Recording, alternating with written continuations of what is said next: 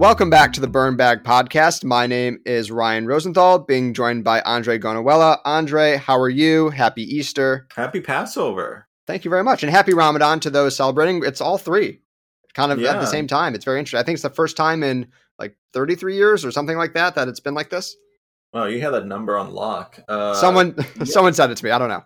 Yeah, Ryan. I just got back from Sacramento. I was at my uh, friend's wedding. It was a great wedding. Uh, and uh, but I'm tired. I guess I've been doing a lot of traveling for work and leisure and the wedding. And I was at Michigan last week for this uh, social media conference. But uh, how are you doing? Honestly, no complaints. I was uh, in Detroit uh, for Passover, seeing my family and friends, uh, which was very nice. But back in Washington, D.C. right now, approaching the end of the semester of, of law school. And so, yeah, honestly, it's things are going really well, just really busy, um, but glad to be kind of, you know, kicking away at the podcast. Yeah. So basically, Ryan, uh, I wanted to do this episode today. So over the summer and the fall, we had a little six episode mini series uh, on Sri Lanka called Sri Lanka Debt, Development, and Democracy.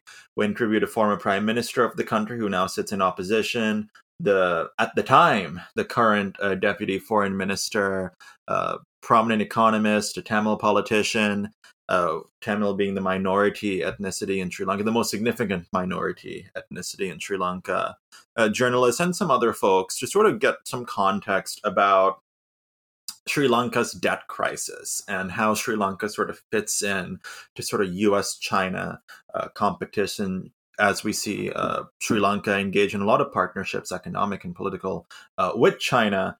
But uh, very recently, Sri Lanka's economic crisis has intensified almost, I mean, within the last two months, the Sri Lankan rupee uh, the US dollar to rupee rate used to be $1, gets you 202 rupees at the beginning of March. Now, or at least at the time I was recording the interview, it was around $1 gets you 320 rupees. So that's a depreciation of, I think, almost 50%.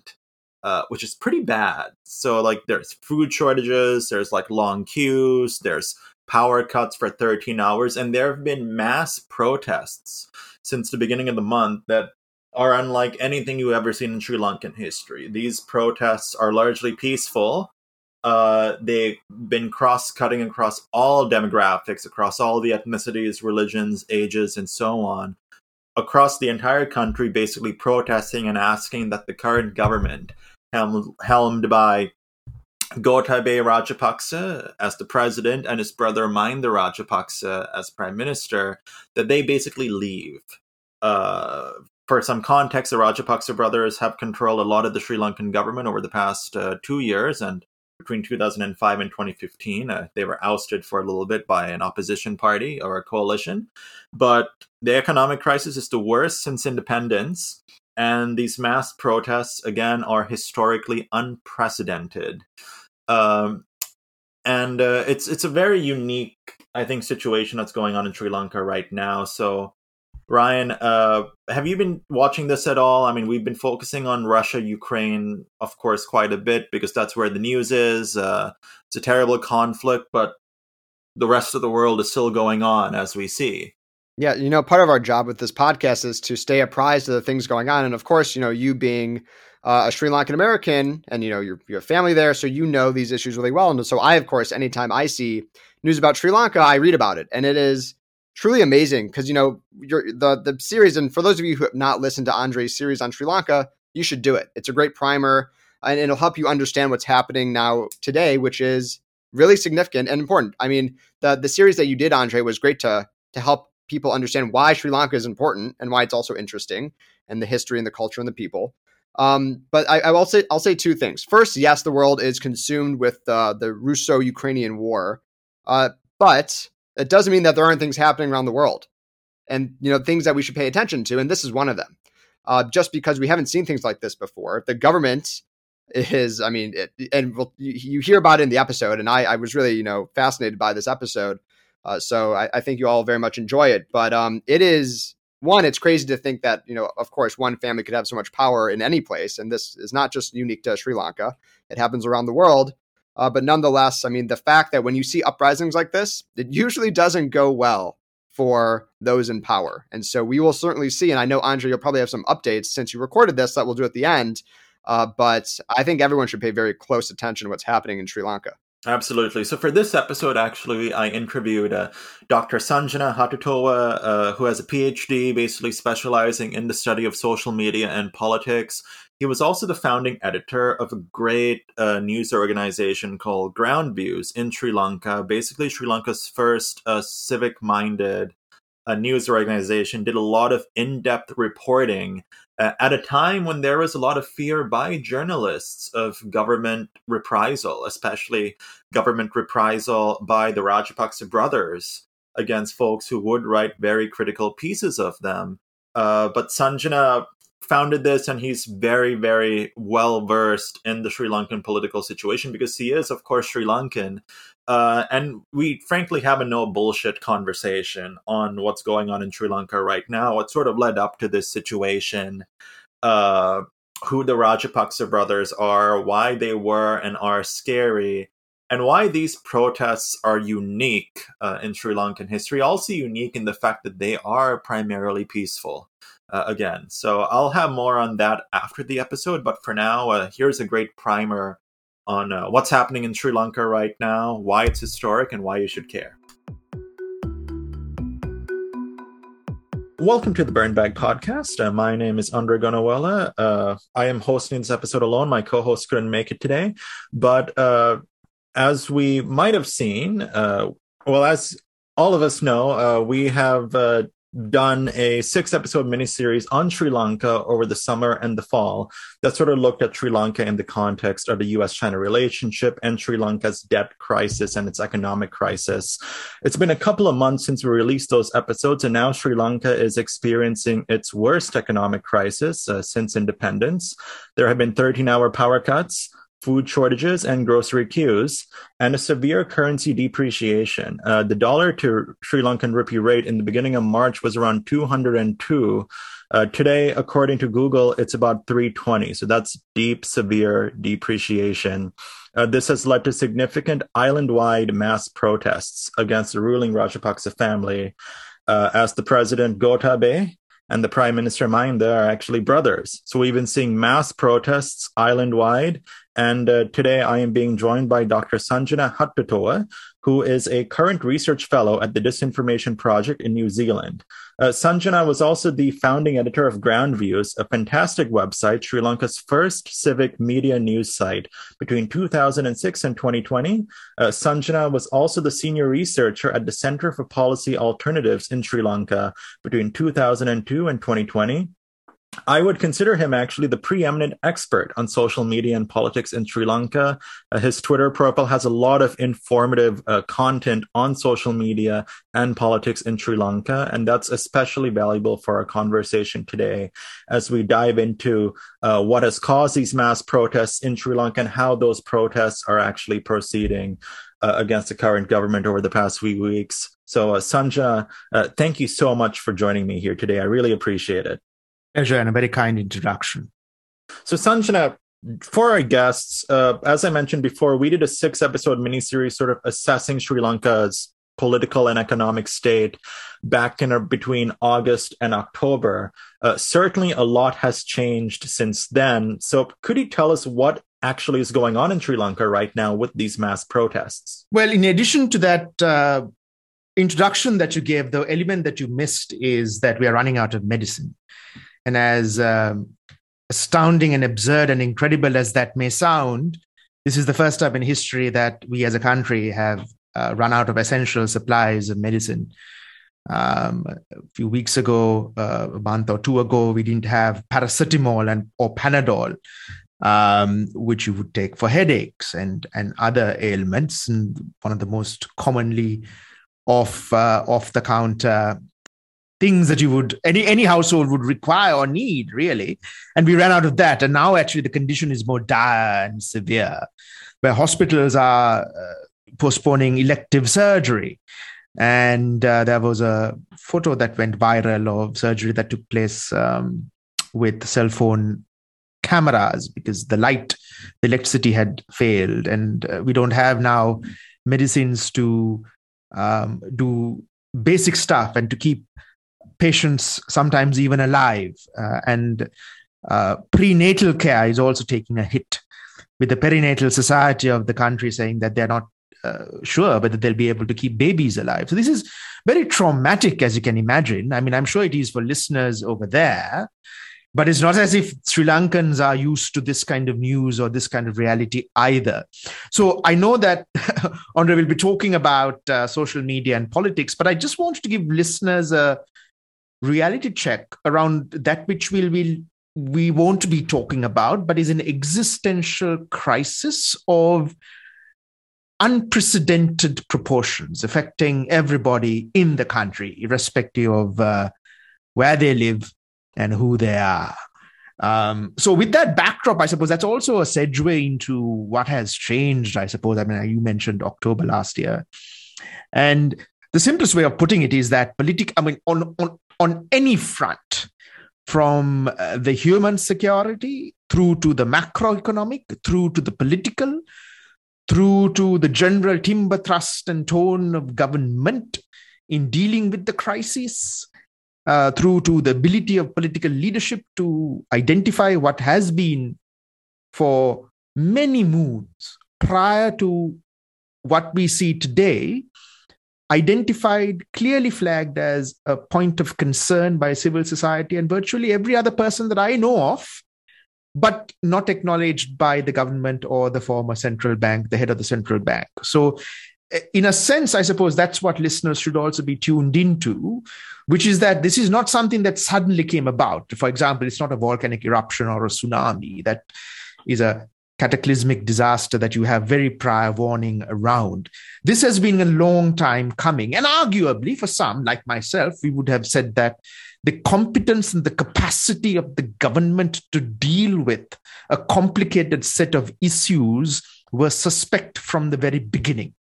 But that's something that we can go on later on in the day. But it's very clear that since the end of 2021 through to what we see today, things have gone awry and pear shaped at pace. And that has been uh, now what is essentially a debt default a major debt restructuring. We don't have the money to pay back an inordinate sum of money that we owe. The country is in debt and severely. It's a generational debt. And it's very, very severe on that front. And the country has now had to deal with uh, the IMF for a bailout. And the negotiations are proceeding embryonic at the moment as we speak. But in the next weeks and months to come, will have some formative shape to uh, get the country out of the immediate situation, but this is going to be a very long haul and a very painful one at that. Um, politically, though, what has happened is that on account of what has been an expanding existential crisis, first, I suppose, in a way, affecting the what you would call the bottom of the pyramid or the or the lower economic tiers has now impacted everybody you know? And so that's the that's the extraordinary astounding unprecedented nature of this um, which i suppose is a proximate reason for what we see today. And listeners would be more familiar with this um, given the coverage that they might have seen on the telly or read in the news, which is that it's, as you said in your introduction, island wide protests over the economic collapse and calamity and catastrophe brought about by the president and his family. And again, I don't know how many listeners know, but this is one family. It's a large family. Everybody and their dog is in government. And um, the current president, the current prime minister have been uh, in, in, in positions of authority, if not elected positions of public office uh, since uh, 2005. So this is a um, a family that is imbricated and inextricably entwined in every imaginable thing from business to military to economic to the political. Uh, corruption is rife, incompetence is even more rife. And so uh, the public have come to see what the family is for who they are, at least with the economic front. Even though many of us have had long standing concerns about the family and the president and the prime minister in particular uh, going back at least to 2009 and the end of a 30 year old war at the time, which has the current president implicated in alleged crimes against humanity and war crimes. And post war Sri Lanka also saw a hellish landscape of extrajudicial killings, abduction, murder, um, custodial uh, murder, uh, the uh, slaughter of journalists, and censorship that placed us at the bottom of the barrel repeatedly year on year in Freedom House press freedom rankings as well. So this is not a this is not a family, put simply for listeners in the United States, that is known for its democratic credentials or even remotely an interest in democracy. Now, all of that is not necessarily what is being front faced in Face near Colombo, where the largest uh, protests movement has set up camp in a in a in a, in a very large grassy knoll um, called Galle-Face.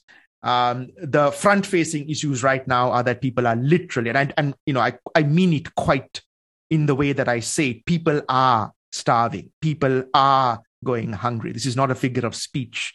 And that has now risen to the fore. And what you see, I suppose, what I'm observing from New Zealand, I mean, obviously, I'm deeply connected. My doctoral research was on Sri Lanka. I remain very deeply connected to what is happening, is that on every imaginable front, from the volume and the vector and the velocity of content production to the tone, timbre, and thrust, what is being produced, who is producing it, the manner in, in which it is being produced, from the lyricism of the songs to through to the uh, the the graphical visual expression of art. Uh, from what people are saying who's saying it who's part of it it's the most demographically diverse and the geographically dispersed movement and protest movement in the country's history. And so that's reflected on social media as well. And to end andre uh, you know it might be the case that western journalists get this wrong insofar as in a comparison to say arab spring or uh, park um, which have had comparable emotional and political resonance, I suppose, to list for listeners over there. Those things have always been, in a sense, I mean, not Zuccotti Park, but certainly Arab Spring has been imbricated with violence. That is not what we see today, and that's quite extraordinary, really. I mean, there's a incredible camaraderie, unity, um, a, single unified message coming out of the protests, which have been overwhelmingly, uh, predominantly peaceful. Uh, and that's something that I think everybody is quite astonished by, actually. Um, but that's something that I think I wanted to stress in what is for the country an extraordinary moment, both in terms of uh, the macroeconomic collapse and the collapse of trust in government, but correspondingly and simultaneously an extraordinary and equally unprecedented moment and movement that is represented on social media as well. Sanjana, that was a great, uh, wide ranging overview of I mean, basically what's going on right now. Uh, you mentioned Galle-Face. So just so our listeners know, I guess that'd be the equivalent of New York Central Park. Uh, people right now are camped out there protesting.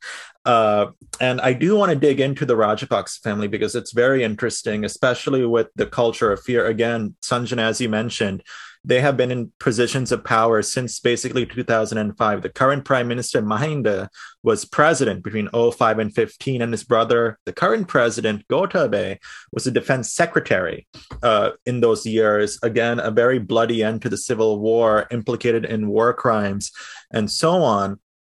But Sanchan, I just want to return to the economic situation just very briefly before we go on. Uh, we did have uh, Subhashini Abeysinghe sort of come on and talk about what led to the current debt crisis, but I knew it was bad in the fall. But how in the world did it get, I mean, just this bad? Like, just so, I mean, it wasn't like a volcanic explosion, as he said, but it just felt like suddenly in the past few weeks, the depreciation accelerated. Suddenly, the food shortages were more acute. The medicinal shortages were more acute. Like, what happened in the past, I guess, two months? Well, I'm not an economist, so I can't answer that in terms of macroeconomics. But you see, the rate of collapse of a country that is facing a debacle of this nature is exponential. It's not necessarily linear. It's a domino effect yeah. that increases with every step of regression. And the simple answer to it, even though it might be incredible for listeners, because we are talking about a country and we are talking about political leadership, is that it's a degree of obduracy, incompetence, inanity, and just the inability to comprehend the cataclysm that awaits as a consequence of their inaction. And so it's been denial and to decry and to devalue to the extent that it doesn't exist even anybody who said to anything to the contrary that the government has projected and presented as their version of the truth which is that there is no problem you know? And again i mean I, I risk incredulity when i say it in these in this manner because any sane person would question that and say surely you would think that elected officials in the central bank, and I suppose in the you know in, in the Federal Reserve in the United States, or say the White House, uh, you know, if that was a comparable situation, would know and would respond and react accordingly. But we we literally haven't had until the past two weeks uh, even a remote acknowledgement that what has transpired would transpire. And so there's been that hmm. kind mm. of ignorance. Uh, I mean, not, maybe not ignorance, but um, a refusal to acknowledge what has been building up over time. And as any economist would say, uh, you know, it's it's exponential. If you don't take a look at what is going systemically wrong in the first instance, and as soon as you can, then it kind of builds up. And it becomes, uh, in, in social sciences, you call this a wicked problem. The problem is so complicated and complex that any one solution you try to get as an answer to it um, renders the problem more complicated to the to a degree that you can only have what uh, American social scientists in the 60s called satisficing solution which is that there's never going to be the perfect one. You got to try to keep perfecting something because it's too complicated to address. And that's kind of where the where the country is at at the present moment. So i mean i i, I feel for people like subhashini who are and, and others by the way who are asked this question who are robust sincere independent knowledgeable economists because it beggars belief yeah. as to how we got here. But we have got here, and it's it's got progressively worse as a consequence of not not being able to read the signals and the signs early on. Yeah, definitely. So now let's move into a discussion on the Rajapaksa family. So Sanjana, uh, your website Groundviews that you were a founding editor of. Uh, yes. I used to read it when I was a teenager. I still read it, obviously, but I read it when I was a teenager, sort of coming of age in terms of my own uh, understanding of like what Sri Lankan politics is actually like. Uh, you know, I'm a Sri Lankan American immigrant here, naturalized citizen of America, but very close to my Sri Lankan roots. And you know, when you're growing up, you don't hear about all this corruption and these killings and whatnot. But uh, I think your website was one of the first websites that really alerted me to that presence, especially when it comes to uh, the Rajapaksa family. Uh, Gotabaya Rajapaksa I mean, when you sort of read the stories about him, the white vannings and the killings of some of these journalists and so on, he is a scary dude. He is a scary dude. And you might have to explain to listeners what white vanning is. Well, basically, with white vans, uh, if you were a dissident, essentially, there'd be like a white van that'd come after you and you'd disappear, quote unquote. You'd disappear That's and right. no one would hear hear from you again. And Gotabaya was known for white vans, and it's a it's a very scary thing. So I guess can you sort of illustrate to us what this sort of culture of fear was like around Gotabaya when he was defense secretary after the yeah. war? and uh, whether this culture of fear around him has pervaded because right now with all of these protests and all of these very famous people speaking out even now it seems that a culture of fear is gone but first let's dig into the the prior culture of fear well uh, it, it is exactly as you said it was but freud is very clear about fright fear and anxiety and fright and fear have uh, sources that you are scared about arachnophobia with spiders for example but in addition uh, andre to what you said and said very well is this pervasive culture of anxiety that was there. And anxiety in the sense that you didn't quite know what would happen to you when, from whom, or where, and at which time. Um, uh, if you crossed a threshold or a line or a line in the sand, that made you a target of, uh, well, the individual concerned, but also the regime. Um, and so you, it was self censorship that was rife. You never quite knew what the line was. And mind you, this was in a context and culture and country where extrajudicial killings were amongst some of the highest in the world at the time. Mm-hmm. Torture mm-hmm. was rife, abductions were rife. And also, Andre, the other thing about all of this is that there was a culture of impunity. So it's not as if anybody who was even remotely accused and then occasionally remotely, rarely brought into police custody ever saw any kind of justice. And, you know, there was an open culture, really, of championing white vanning, of, uh, you know, thinly veiled, dog whistled threats to journalists who are investigative or independent journalists working on regime corruption uh, through to obviously the murder of very high profile journalists like Lasantha Wickrematunge, whose perpetrators are still not known and have still to be accounted for. You have a daughter who is fighting for her father's case in the United States and brought about a case against the incumbent president of Sri Lanka, and that had to be shelved because he was elected to office. But these are things that he will have to answer for. And just for the listeners to know, the president of Sri Lanka was, till he renounced his citizenship, an American citizen. Mm-hmm. He had to renounce his American citizenship because the constitution of Sri Lanka doesn't allow a foreigner to run for that political office. Um, and so you have an American essentially, you know, who was during the entire. I mean, by the way, this, a listener should know that he only renounced it in 2019. So for the entirety of the tortuous, literally and metaphorical uh, period that he was in charge of or oversaw and was imbricated and implicated with, this was an American citizen doing all of this. So I think there are real questions to be asked as an American listening into this as to whether he is accountable for any of that um, in domestic legislation and under American jurisprudence also. But that aside, I mean, you know, I, you know, it's a Google search away, really. Human Rights Watch, Amnesty International, the multitude of local non-governmental organizations and CSOs working on rights issues. It's a litany, an unending litany, an encyclopedia Britannica of harm, hate, and toxic violence that this family and this man who is the president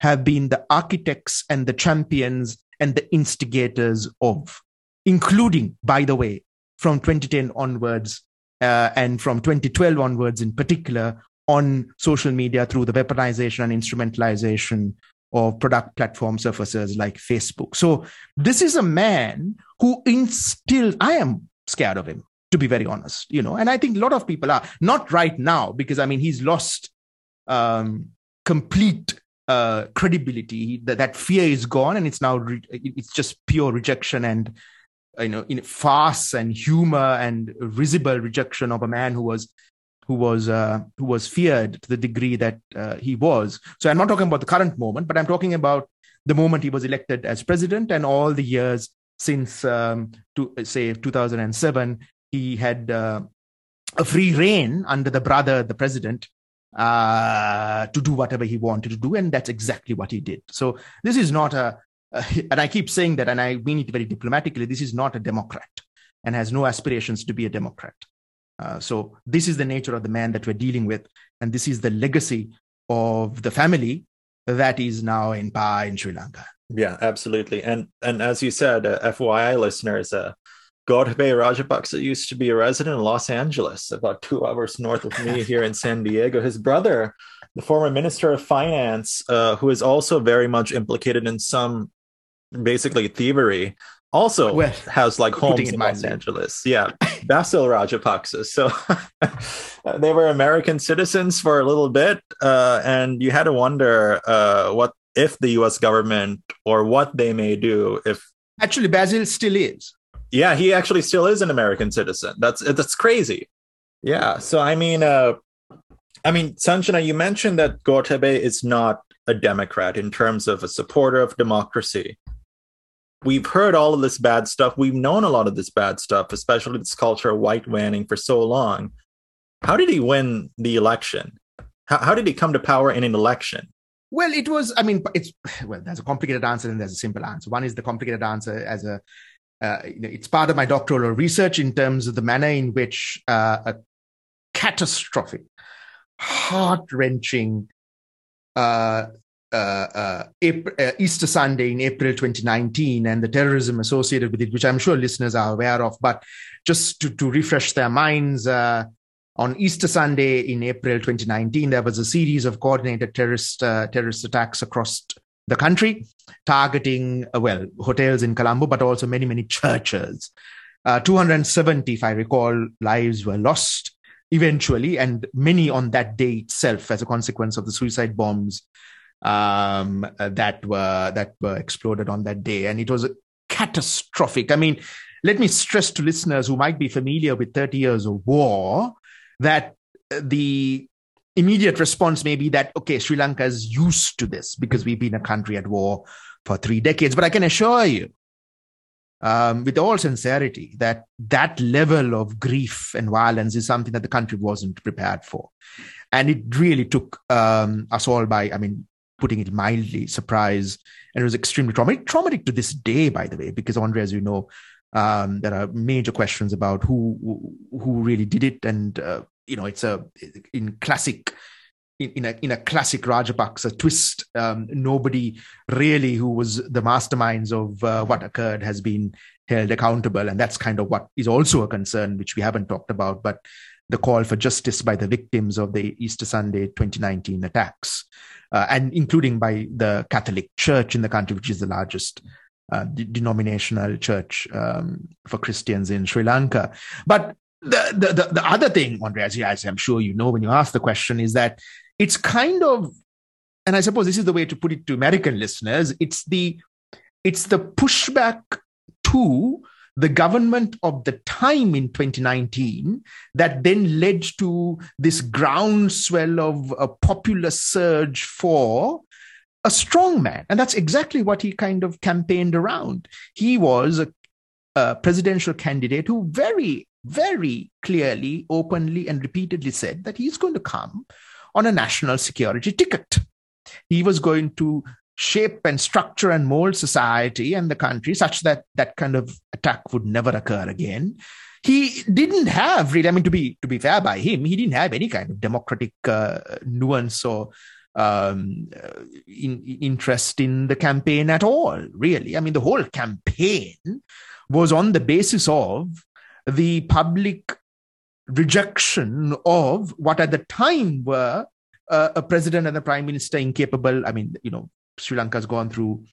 Um, the Sri Lankan political culture isn't one of competence, but the, the the the public was so incensed by what happened in April that by uh, November um, uh, that year, they were very, very prepared to give a man who, Andre, I mean, just keep this in mind that the the the family still uses um, the the the the narrative that they won the war to justify everything that they do. Yep. And so this is the this is the calling card. This is an emotional calling card um, it's a, it's, it, it, it has held great traction in the south of the country with the Sinhala Buddhist majority, which propelled the president into power. Uh, and so this has been the glue that has held every, everything together. Uh, and the one excuse, the, the, the get out of jail free card, if you were to see it that way, um, that, the, that the family has always used. And that's kind of what he used as well. I mean, he was, he basically said, listen, I won the war. Let me sort this out and that's what he won um, the election around. I mean, you know, the, the public gave him uh, uh, uh, support, and at the end of the day, I mean, even for, for myself and many others, it wasn't a surprise that he won. It wasn't as yeah. if uh, it was uh, revelatory. It was the inevitable consequence of what occurred in April that year that gave rise to this man being projected and promoted as a presidential candidate and winning that uh, winning that election. But may I just very quickly say, Andre, that you know one of the interesting things about that election was that uh, even as a candidate, I mean, he's he's not a very. I'm just putting it diplomatically. He's he's not a good speaker. He's not a people person. He has very bad people skills. He's a very bad public speaker. It's his brother Mahinda who's charismatic to uh, uh, uh, uh, to a degree that you know is, is, is you almost think is genetic. I mean, he is the born politician, um, and uh, that connection with the public that Mahinda always has had, maybe not now, but has always had, as the paterfamilias of the family is not something that Gotabaya has ever had and probably never ever wanted to have. So one of the really interesting things about that election is that I mean, re- listeners may know of uh, the Manchurian Candidate either as a film or two films or as a book. And I've always said that Gotabaya was a Manchurian candidate. He's a candidate put in because Mahinda couldn't stand for election. And this is basically succession planning so that Mahinda's son Namal can also then continue in political office. So he was placed there. And one of the interesting things about the campaign was that, I mean, I'll just leave it at that. Listeners should know that even though Gotabaya was running, it was Mahinda who was always at the center of photos, the center of videos. He was doing the answering at press conferences. Every question was directed to him. So you were confused. I mean, who is the candidate and who is actually answering the question? So it was very clear that even within the family, they knew that, you know, if the questions were to be answered by Gotabaya, that what is very evident today would have been evident then, that he's not very intelligent. Uh, and so that's one of the ironies of that campaign, but it wasn't a surprise that he came into power. Yeah, and, and you mentioned, you know, the the always these assertions, you know, I won the war, so this is our get out of jail free card. Uh, hopefully, maybe you know, maybe that might be taken well these days. You never I use that. I use that deliberately. Yes. Yeah, yeah, right. Get out of jail free card, but uh, as we sort of move this conversation into the actual protests, uh, as these protests have intensified, and again, I want to emphasize they are peaceful. They've been very, very peaceful, which is really unique. Uh, but the Mahinda Rajapaksa, the prime minister, who, as you mentioned, was sort of the guy who was asked answering all the questions, the natural born politician, they sort of wheeled him out the other day to address these protests uh, in a in a recorded speech that I think was spliced together or something. And I think the amount of he mentioned, I won the war quite a bit. Uh, yes, we won the war quite a bit. And uh, it, it, it, to me at least, it looked like, okay, this is someone who is who feels that their power is being very threatened. Uh, and right now, these mass protests, I want to talk about this. It's really interesting to me because this is cutting across all the demographics. Am I right? Yes, it is. It's the most demographically diverse and the most geographically dispersed protest in the history of the country. Yeah, absolutely. I mean, there hasn't been a situation like this. This is historic and unprecedented. So, in terms of the organization of the protests, how did these protests come to be? Again, Sanjana, as you mentioned, you were afraid of Gotabaya and you started Groundviews, which again, I mean, a fantastic website that really did a lot of critical journalism at a time when many journalists were being killed uh, by Gotabaya and the government. But uh, how did these protests come to be? How, how did they? How were they generated? Well, I mean, there are a couple of ways that you can slice and dice through this. I mean, listeners should know that in I have studied social media and Facebook or Meta as it's now called from the 26th of January 2010 onwards unbroken. And I know that date because that was the date of the president, the first presidential election in Sri Lanka after the end of the war, the previous year in May 2009. And I've studied every prime minister, every president, and every parliamentarian who's ever had a Facebook or Meta page or group uh, or personal account since 2010. So that's well over a decade. And Gotabaya, the current president, is the first politician and certainly the first president who shut off comments on his official page, which is quite extraordinary, yeah. really, come to think of it. Uh, that hasn't stopped, obviously, reactions. The reactions are now predominantly and have been for a while now, haha, which is laughing at him, or angry, which is actually being angry at him.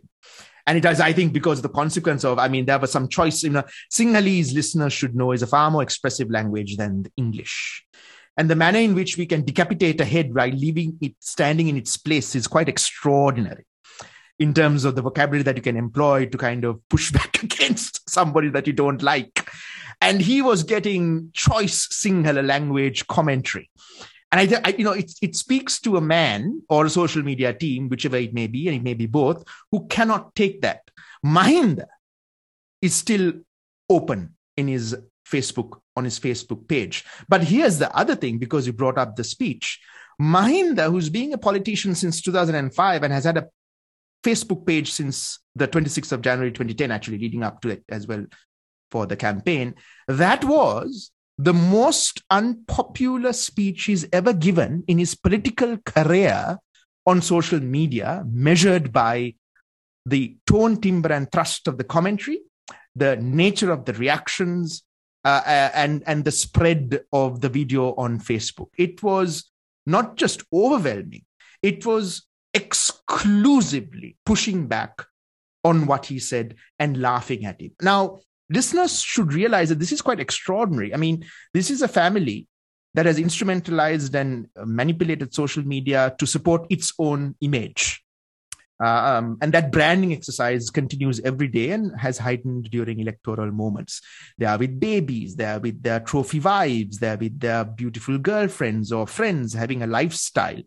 Um, and performatively interacting with the public such that they are always seen as one with the public, but they're not obviously, you know, at the end of the day. But this is a branding exercise which has been very, very popular and quite pervasive, and it's completely failed. So one of the things that Andre, I'll say to you straight up is that and I genuinely believe this, and I'm empathetic to the family as well in my more charitable moments, is that they simply don't know what to do. Because here you have, I mean, just imagine, I mean, for decades you've engineered and been the architects of unrest and violence, and some suddenly not are you just not are you not only confronted with a protest movement that's coast to coast it also is leaderless. So that's the other answer to your uh, uh, uh, uh, question, which is that this is an entirely organic protest. I mean, one one thing that gave rise to the current moment is a is a protest that took place in a place called Mirihana, in a suburb of Colombo, on the 31st of March. Um, that turned a bit violent, but then you know the subsequent protests haven't been violent at all, really. And that was the culmination of many, many, many other protests that were entirely peaceful, that for weeks at a neighborhood level, geographically spread, were occurring. So, I mean, that I don't think listeners would cotton on to, and international media would be oblivious to. So, there are friends and colleagues and families who were organizing just candlelit vigils. And by the way, candlelit because there was no electricity for 13 hours. So, it wasn't as if it was deliberate. It was just a matter of necessity that you had to have candles to get to, to, to see where the hell you were going to. Mm-hmm. So, I mean, th- that was a process that led to the 31st. And then after the 31st, obviously, it culminated on the 9th of April to what we have. You called it the Central Park of Colombo. I think it's much smaller, but I think the idea is right. Uh, and then it has continued uh, up until the day of recording this. Um, so it's a couple of things. It's organic, it's dispersed, it's leaderless, um, it is democratic, it is uh, multi ethnic, uh, multi religious, demographically diverse. Um, there are artists and singers and rap artists and uh, visual artists and children and babies, married couples, um, Muslims who are, you know, as in the middle of Ramadan now, are breaking fast. Uh, Buddhist monks are there, Christians. It's the most Sri Lankan, if you were to see it that way, that we have, eh, well, I can speak for myself because I've never seen anything like this on social media. There has never been anything like this on social media. But friends on the ground tell me that the mood, you know, Andre, you're there, I'm here, but I think we can get a sense of it. But it's electric on the ground. That's what I'm hearing. I mean, I have literally been told this, and there are people lamenting the fact that I'm not there because it's electric. There's a mood. There's a there's a there's a vibration there's a there's a there's a there's a vibe on the ground that is inclusive. And excluding the racism and division by the way that's still you know that, that the family is still trying on social media at pace uh, that has been unprecedented. So it's a it's a unique moment. It's it really is i mean again listeners who of a certain age would would recall zuccotti park in its heyday and its, its zenith that really is a frame to look at an entire country that is Sri Lanka today, where the interest of the media would be Galle Face. But I just wanted to stress that it's not just Galle Face. It's across the country. Galle Face is, I suppose, the largest occupation that's going on at the moment. But it's really a mood that is across the country and with protests that are occurring across the country as well. So extraordinary, extraordinary thing. And also a lot of youth are involved as well. And uh, just to go back to an earlier piece of your answer, uh, the Rajapaksas, uh, they have, I feel like in terms of all the politicians in Sri Lanka, they have been the most dominant, I guess, uh, on social media. And uh, I mean, that's correct, right? Yes. Yes, they have they, they have been primus inter pares. That's not to say that uh, other political entities, parties, and politicians haven't been instrumentalizing it. But from 2012, where I conducted the first research in South Asia looking at Facebook's instrumentalization for violent extremism. That was done by this family or its saffronized proxies in That's the Buddhist good. clergy. Yeah. So from 2012 onwards, almost nigh upon a decade, this family, this government, this regime have been front and center in the instrumentalization of uh, just meta for uh, offline unrest and violence. Yeah, and I mean, for our listeners, again, uh, this is before January 6th. This is before we suddenly. Oh, absolutely. Right. This is before January Oh, yeah. 6th. This is this is. Let, let me just put it. very- I mean, this is before 2016. Yeah. This is before Brexit. So this is. I mean, uh, Maria Ressa, who's a Nobel laureate, uh, said that our countries. She was referring to the Philippines, but it's. I mean, she and I have been exchanging notes. You know, our countries. I mean, Andre, not yours, but you know, the country of your birth or your home. Or I don't know what your home, but certainly Sri Lanka has been a has has been. You know, she she referred to it as a very interesting way. She said that we are the petri dish we are the ones that uh, are the contexts and the cultures and the countries that things are trialed and tested first before they're deployed at scale and at greater speed and scope across both sides of the Atlantic. So we have seen, lived through, negotiated, and studied every imaginable thing that is going awry in the United States. And I mean that quite sincerely with regards to social media. Absolutely, because I mean, just for listeners to know, and I mean, again, to my fellow Americans, uh, this wasn't just a thing that popped up in January 6th or after 2016. Uh, we have seen social media in Sri Lanka be used to instigate and kill uh, people of the Islamic faith by, uh, you know, predominantly Sinhala Buddhist nationalists, and we have just seen the government shut down social media at times to quell and control these riots. So again, I mean, one of my biggest problems with the social media companies is when you're sort of using some of these, I think, rules and stuff on American leaders. Are you able to even universally apply it to countries like Sri Lanka? Is there even an attention paid to Sri Lankan? You know, countries like that. Was that a question from me? Uh, the simple answer is no. I guess I guess I'd love to comment no, on that. I I'm like, mean, till till March 2018, which was the start of my doctoral research, there wasn't any interest. I left the country to come to New Zealand to do my PhD when the country was burning. And uh, listeners, again, the attentive ones may recall that Sri Lanka at the time in March 2018 made top of the fold front page New York Times headlines as a consequence of what was going on on the ground that was exacerbated, not created, but inflamed by the manner in which Facebook communicated, amplified, uh, and uh, spread harms that led to offline violence and unrest. So that was the first time, even though the research with grounded evidence had been produced and given to them since 2012, they engaged. And of course, subsequently, they've tried to kind of do a lot of things. We could spend the day talking about what they've tried to do uh, to contain, control, and curtail those harms. Um, but no, you're quite right, and you're right on the ball. Where policies that always look at America, and also may I just add, it's not just America; it's actually the Silicon Valley. I mean, you have a very limited imaginative scope by white males who think that the world is a projection and a reflection of the realities that they inhabit in the valley. And that has led to a degree of violence as a consequence of the actions that they've taken or not taken in countries and contexts like mine, which I think is now better known as a consequence of Frances Haugen.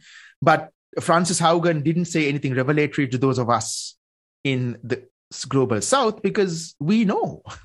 We know this is our life. This is what we've been telling the companies, and of course now it's uh, it's a, it's a better known story. Yeah, absolutely. And again, going back to your previous point, the speech that we had referenced by Mahinda Rajapaksa was delivered in the past week to sort of get a grip on what's been going on with the protests.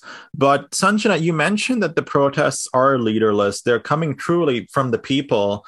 Uh, and the hashtag that's been used is hashtag go home Gota. Uh, Well, there are a couple of hashtags. That's the, that's that's one dominant one. Yeah. yeah, that's yeah, one dominant one, uh, which is clearly a reference to Gotabaya's uh, former American residency. He probably still owns the house, but uh, in terms of that, I mean, what's the end goal? Is it merely to sort of get Gotabaya Rajapaksa to resign the presidency? Is there any end goal beyond the removal of Gotabaya Rajapaksa? Well, right now the the clarion call, the narrative focus and frame, and the target of the uh, public frustration is the president.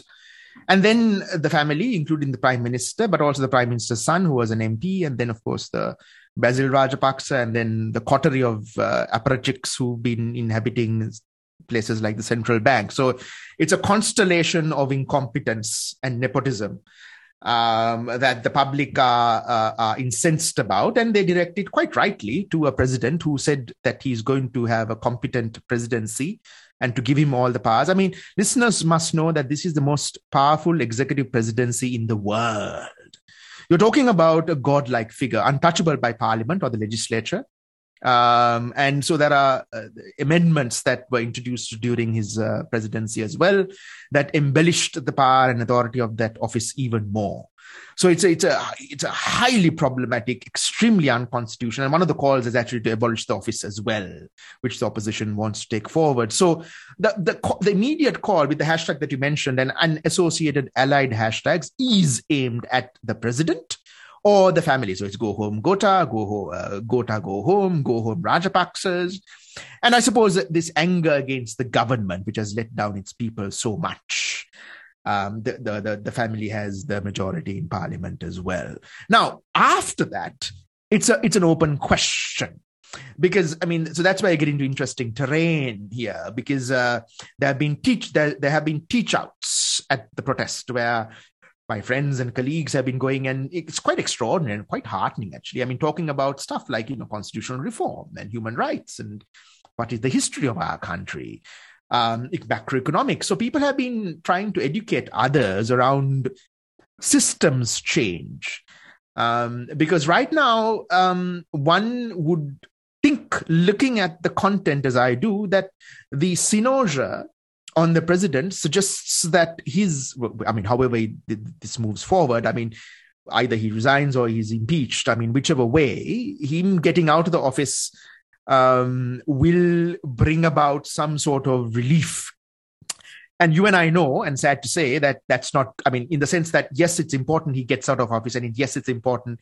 It's not just that, by the way. I mean, he's a, he and the family are held accountable for economic crimes. I mean, this is very, very serious. I mean, you know, we're talking about the pillaging of a country over decades. I mean, people are incensed, and you know, there's there are you know the, Deccan Herald uh, today on the date of uh, recording this ran a story where there are very serious concerns whether they've actually airlifted gold and money to Uganda and Kampala.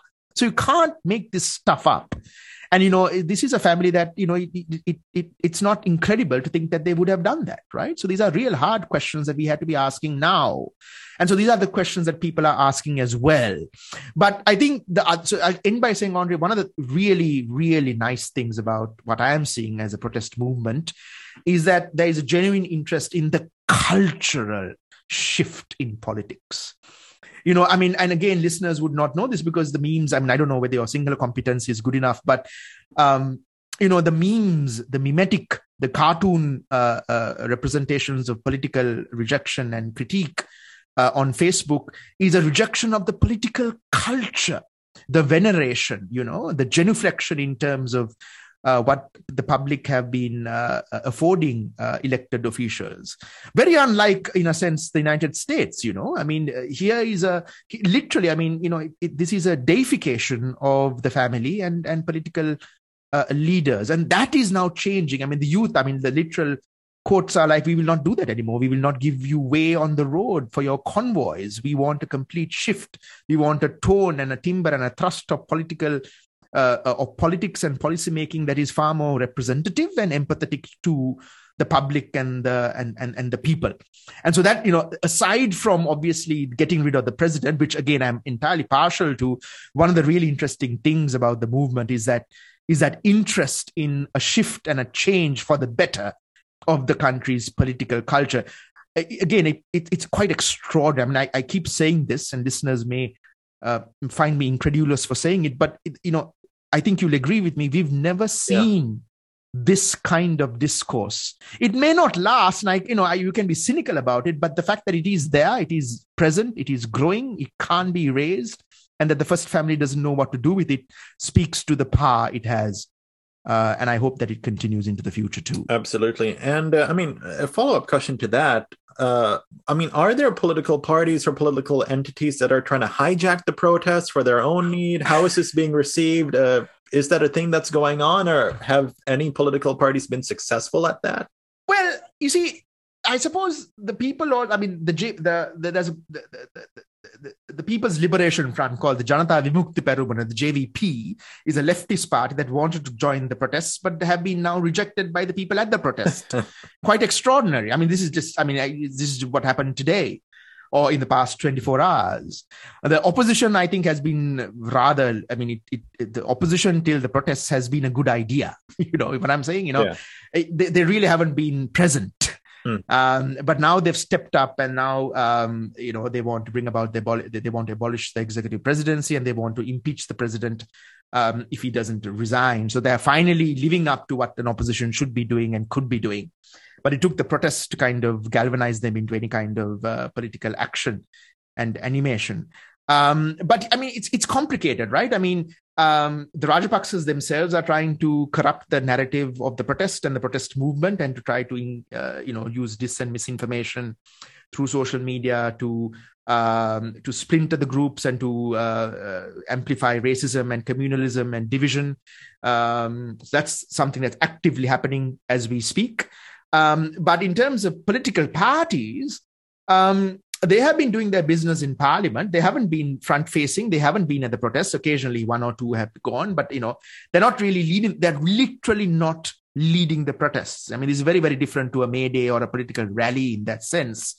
And so the people also really are fed up with i would imagine all the political parties. I mean that's not to say that they are rejecting them equally but there is a fair degree of frustration around those who have been I mean, I don't think, I mean, listeners should also realize that all of the entities that we're talking about, or the president, the prime minister, the, you know, or the central bank governor till recently, the, the, the president and prime minister's brother, they're all over 70. Some of them are in their 80s. So, you know, you have a complete demographic disconnect with, uh, with a new generation um, of individuals, you know, pre-franchise and uh, first-time voters in 2019 who have been completely let down by, uh, you know, this, this, this, and, and, and, and literally an old generation of politicians. So there's a there, there's a there's a real disconnect there as well. So it's not as if the political parties who are all led by old men can immediately connect with what's happening on the ground and the protest movement as is as it is represented uh, on social media. So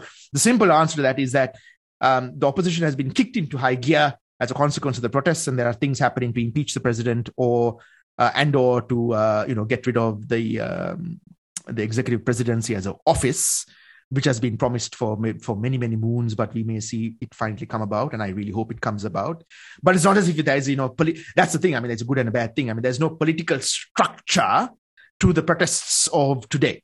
And that will have to come about because, as you know, I mean, this can only come about in the future through political architectures. Um, but what that architecture is going to be uh, which political party or entity is going to take that mantle forward are all open questions now. Mm, absolutely, absolutely. And then, I mean, as we sort of close this conversation, I do want to touch on one thing. Uh, the government tried to to basically shut down or ban social media. I think that ban only lasted 16 hours, maybe two weeks ago now. Yes.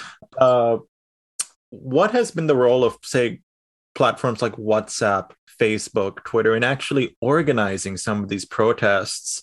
And why was that social media ban so unsuccessful? Well, it is.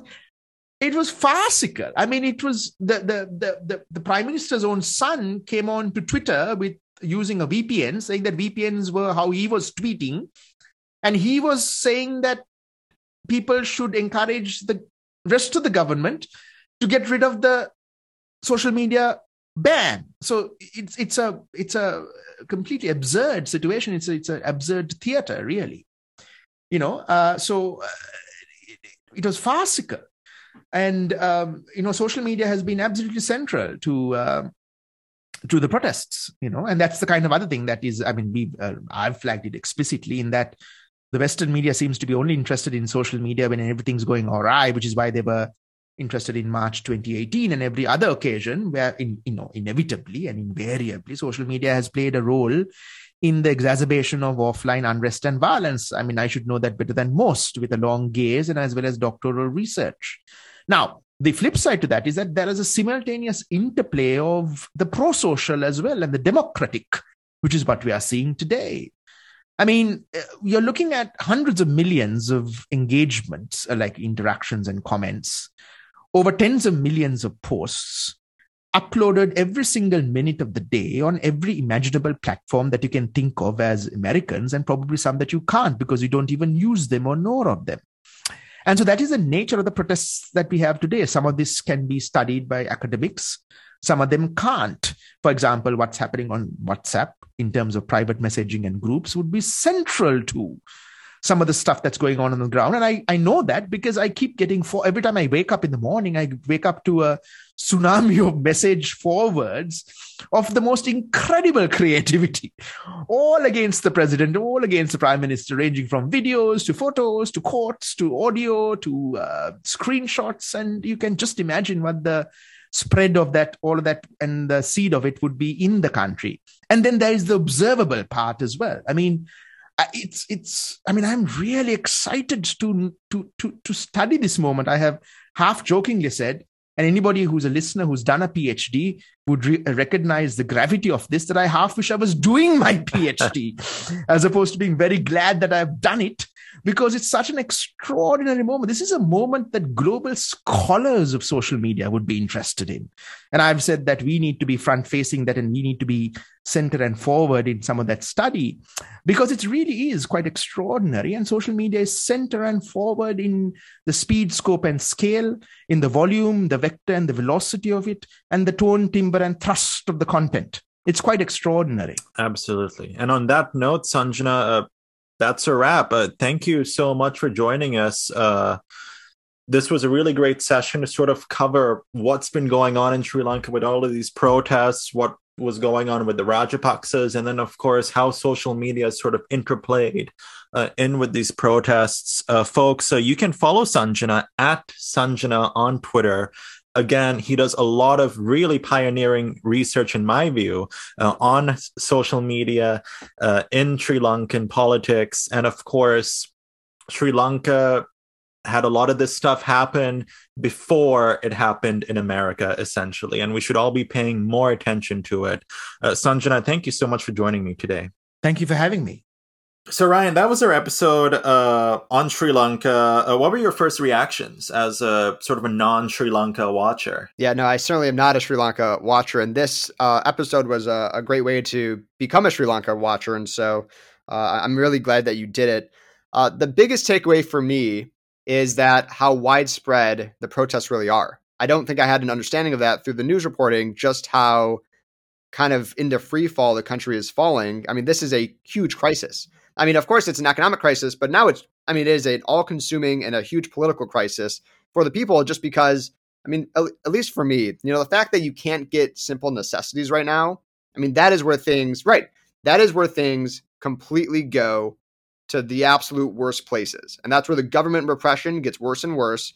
And so, you know, A'ndre, I'm curious to see where how things have progressed since you recorded this episode because I, I really can't imagine where this thing will lead, and I and I don't have you know a lot of optimism uh, with it. Yeah. So so basically, the Rajapaksa brothers have uh, they've said rhetorically they plan on uh, introducing and appointing a brand new cabinet. Uh, as of this time, Sunday afternoon in San Diego, they still haven't appointed a new cabinet, but that's not what the people who are protesting want. They want the Rajapaksa brothers gone. They don't want any Rajapaksas in the government. So uh, Sanjana basically said the Rajapaksa brothers don't know what to do. They don't really know what they can actually do to resolve this crisis and survive politically. Because if they are, you know, taken out uh, politically, um, what will consequences be for them uh, in terms of accountability for economic crimes, for war crimes, for political crimes, for the journalists they've killed, uh, and all of that. So that's sort of what's happening right now. Uh, there is this uh, massive protest at this sort of green patch of land in downtown Colombo called Face. It's sort of uh, Sri Lanka's equivalent of Central Park. Uh, thousands, tens of thousands of people have been camped out there for nights on end, uh, just protesting and so on. And again, I do want to emphasize this mass protest is unique in that it's been peaceful so far. Uh, of course, we saw the Arab Spring. Peaceful protests turned a bit violent in many uh, areas, but this protest in Sri Lanka cross cutting in terms of demographics and peaceful.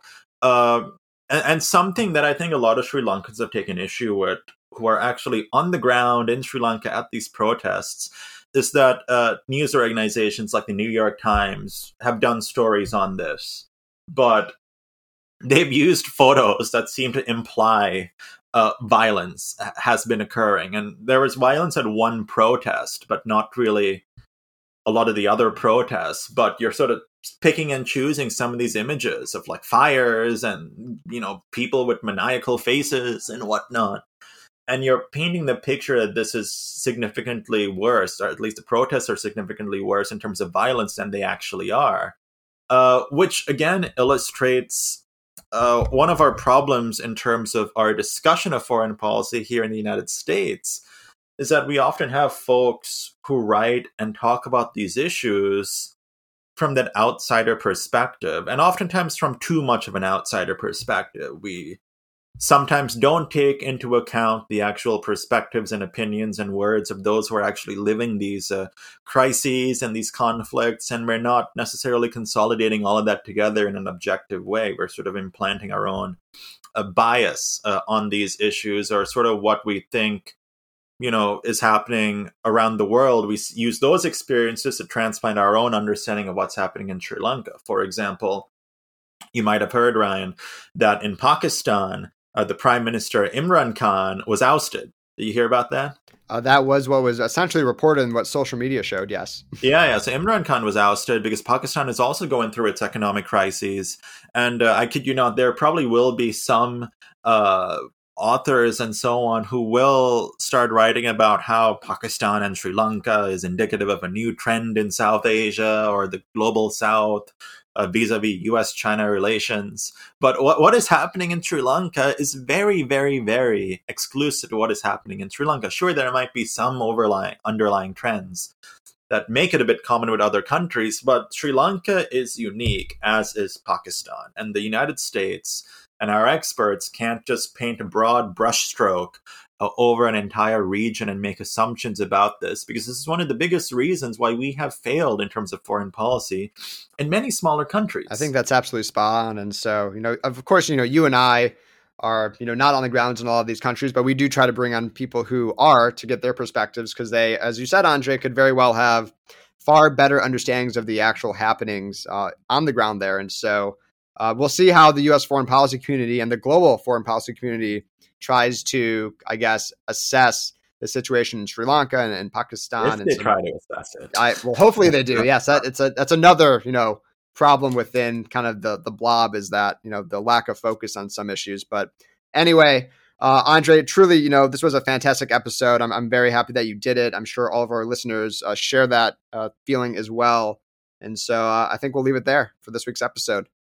Sure. Definitely. Well, Ryan, uh, we'll be back soon. I can't really guarantee what in the world because we haven't done those in a while, but uh, we'll be back with another good episode on Monday. Absolutely. All right. So stay tuned. Stay tuned. Thank you all for listening. Make sure to rate, review, and subscribe to the podcast and follow us on social media at BurnBagPod. We'll talk to you next time.